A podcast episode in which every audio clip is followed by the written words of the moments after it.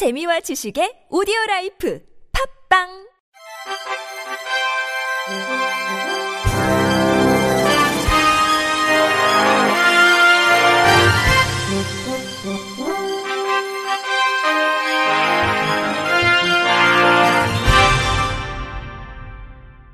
청취자 여러분 안녕하십니까? 10월 11일 수요일 KBIC 뉴스입니다. 지난해 수원 새 모녀 사건 이후 복지 사각지대를 줄이기 위해 위기정보 발굴 개수를 늘렸지만 발굴된 가구 절반가량이 아무런 지원을 받지 못했고 공적 서비스 제공도 13%에 불과한 것으로 드러나 사회보장제도 개선이 필요하다는 지적이 나왔습니다. 국회 보건복지위원회 소속 더불어민주당 남인순 의원이 보건복지부로부터 제출받은 복지사각지대 발굴지원 현황 국정감사 자료에 따르면 지난해 복지사각지대로 발굴된 대상자는 120만 8,086명이었고 이 중 60만 1,985명이 아무런 지원을 받지 못한 것으로 나타났습니다. 복지사각지대 발굴 대상자 중 복지서비스를 지원받은 대상자는 60만 6,101명으로 서비스 제공 유형은 민간 서비스 44만 6,302명, 공공서비스는 15만 9,799명이었습니다. 공공서비스의 세부 내용으로는 기타 공공서비스 10만 9,351명, 기초생활보장 2만 5,708명, 긴급복지 1만 5,402명 순이었습니다. 복지사각지대 발굴 대상자 중 미지원 사유별 현황 자료에 따르면 지난해 복지사각지대로 발굴됐으나 지원되지 못한 대상자 중 현장 방문 후 종결된 건수가 32만 6,242명으로 가장 많았으며 부적합 판정 등 복지 지원이 어려운 경우로 조사 종결된 건수가 18만 296명, 조사 중인 건수가 93,265건, 미처리가 2,882건이었습니다. 남인순 의원은 윤석열 정부가 약자 복지를 하겠다며 복지 사각지대 위기정보 발굴 개수를 늘렸으나 찾기에만 치중한 나머지 복지 사각지대 대상자를 찾아내도 실효성 있는 복지 서비스 지원을 하지 못하고 있다면서 기초생활보장제도, 수급기준 완화 등 공적 지원의 문턱을 낮추는 근본적인 사회보장제도의 개선이 시급하다고 촉구했습니다.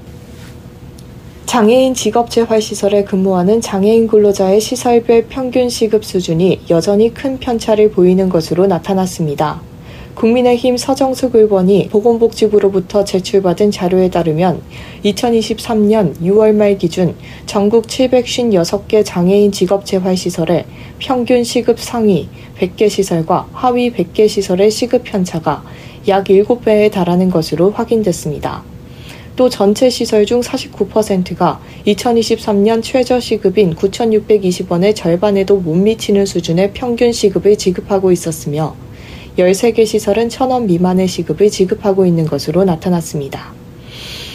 현행법상 장애인 직업재활시설은 최저임금 적용에서 제외가 가능한 시설로 최저임금 이상의 임금을 지급하기 위해 노력해야 한다는 지침이 있으나 실제로 최저시급 이상을 적용하고 있는 시설은 전체의 147개에 불과한 실정입니다. 서정숙 의원은 하위 100개 시설의 평균 시급을 주 40시간 기준으로 환산하면 한 달 월급이 25만 원 정도로 일상생활을 영위하기 어려울 정도로 심각하게 낮은 수준이라고 지적했습니다. 이어 중증장애인에게 근로기회를 제공하고 있는 장애인 직업재활시설의 특성상 최저시급을 적용하는 것이 현실적으로 어렵다는 점은 인정되나 과도하게 낮은 시급을 지급하는 것은 문제가 있다며 개선 필요성을 강조했습니다. 서 의원은 또 각 시설이 자발적으로 시급 수준을 개선할 수 있도록 보건복지부가 시설기능 보강사업에서 최저시급 기준을 정해 가점 요인으로 반영하거나 시설평가에서 일정 수준 이하의 시급은 해당 지표에서 최하점으로 처리하는 등 최저시급 격차를 개선할 수 있는 유인책을 마련하고 지속적으로 평균시급 수준 개선을 위해 노력할 필요가 있다고 정부의 대안 마련을 촉구했습니다. 한국장애인고용공단은 오는 24일까지 2023년도 대표 홈페이지 이용만족도 조사를 실시합니다. 이번 만족도 조사는 올해 2월 전면 개편을 진행해서 운영 중인 공단 대표 홈페이지의 이용만족도 수준과 불편사항 등을 파악하기 위한 것으로 홈페이지 이용 편의성 및 정보의 최신성 등 총 16문항으로 이뤄져 있습니다. 설문조사는 누구나 참여 가능하며 공단 대표 홈페이지에 접속 후 설문조사 배너를 선택해 진행할 수가 있고 참여자 중 70명을 무작위로 추첨해 모바일 쿠폰을 증정합니다.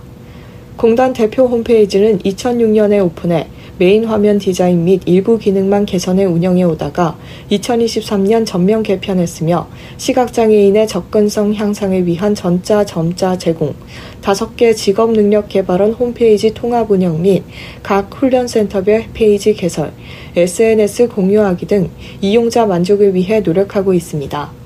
공단 원종호 기획조정실장은 올해 2월 대표 홈페이지 전면 개편 이후 처음으로 실시하는 홈페이지 이용 만족도 조사인 만큼 고객의 의견을 적극 반영해 더욱 편리한 홈페이지 서비스를 제공하겠다고 밝혔습니다. 전북장애인단체가 장애인 탈시설 지원을 위한 조례안에 조속한 의결을 촉구했습니다. 전북장애인차별철폐연대 등 장애인단체는 어제 전북도청 앞에서 결의대회를 열고 늦은 감이 있지만 탈시설을 위한 조례안 발의를 환영한다며 해당 조례가 무사 통과될 수 있도록 도의원들이 모두 힘써달라고 요구했습니다. 현재 전북도의회는 박용근 의원 발의로 전북장애인 탈시설 자립지원 조례안이 환경복지위원회의 상임위에 심사를 앞두고 있습니다. 이 조례에는 장애인 거주시설 이용자 또는 이용신청자가 장애인 거주시설에서 벗어나 자립생활주택 등에서 머물 수 있도록 지원하는 내용이 담겼습니다. 단체는 그간 도내 장애인 거주시설에서 끊임없이 학대 등 인권침해가 발생했다며 장애인이 우리 사회 안에서 주체적으로 살아갈 수 있도록 관련 조례가 제정돼야 한다고 말했습니다. 항저우 장애인 아시안게임에 출전하는 한국 선수단이 13일 이천 선수촌에서 결단식을 갖습니다.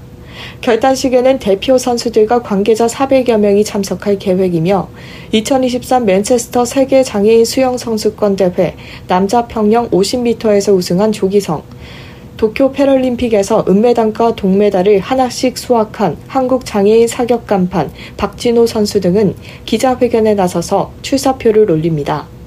항저우 장애인 아시안게임은 10월 22일에서 28일 중국 항저우에서 열리며 45개국에서 약 3,800명이 출전할 전망입니다. 한국은 21개 종목의 선수 208명이 출전합니다.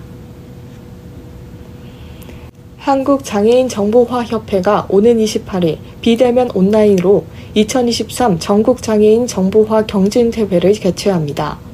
전국장애인정보화 경진대회는 정보격차 해소, 우수인재 발굴 및 인식 개선을 위해 매년 개최되고 있습니다. 올해에는 지역 예선을 거쳐 선발된 우수 입상자들이 문서 작성, 정보 검색, 엑셀, 파워포인트 총 4개 부문에서 선의의 경쟁을 펼치며 입상자들에게는 상금과 함께 상장이 주어질 예정입니다.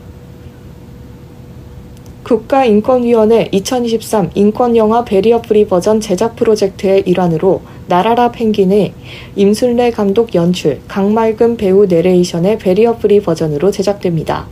베리어프리 영화위원회에 따르면 지난 9월 충무로의 녹음 스튜디오에서 임순례 감독, 강말금 배우와 함께 나라라 펭귄의 베리어프리 버전 제작을 위해 음성 해설 녹음을 진행했습니다. 나라라 펭귄은 2009년 국가인권위원회가 제작 기획한 옴니버스 형태의 장편 영화로 문소리, 박원상, 송병호, 최규환, 박인환, 전현성 등이 출연했으며 지나친 교육열, 채식주의자, 기러기 아빠, 황혼이혼 등을 통해 한국 사회의 다양성 부족과 소수자 인권의 문제점을 짚어내고 있습니다. 한편 국가인권위원회가 인권영화 제작 20주년을 기념해 진행하고 있는 2023 인권영화 베리어프리 버전 제작 프로젝트는 2002년부터 제작된 인권영화 가운데 6편을 베리어프리 버전으로 제작하는 프로젝트입니다. 끝으로 날씨입니다. 내일도 완연한 가을 날씨가 펼쳐집니다. 아침 공기는 쌀쌀하고 낮에는 기온이 오릅니다. 큰 일교차에 주의하셔야겠습니다. 내일은 전국이 대체로 맑다가 밤부터는 구름량이 많아지겠습니다. 내일까진 동해안에서 너울성 파도가 밀려오는 곳도 있습니다. 내일 아침 기온은 서울이 13도, 춘천 9도, 대구 11도, 한낮 기온은 서울이 23도, 광주 24도, 부산 23도입니다. 주 후반까지는 대체로 맑은 날씨가 이어집니다. 이상으로 10월 11일 수요일 KBIC 뉴스를 마칩니다. 지금까지 제작의 권순철, 진행의 강미성이었습니다. 고맙습니다. KBIC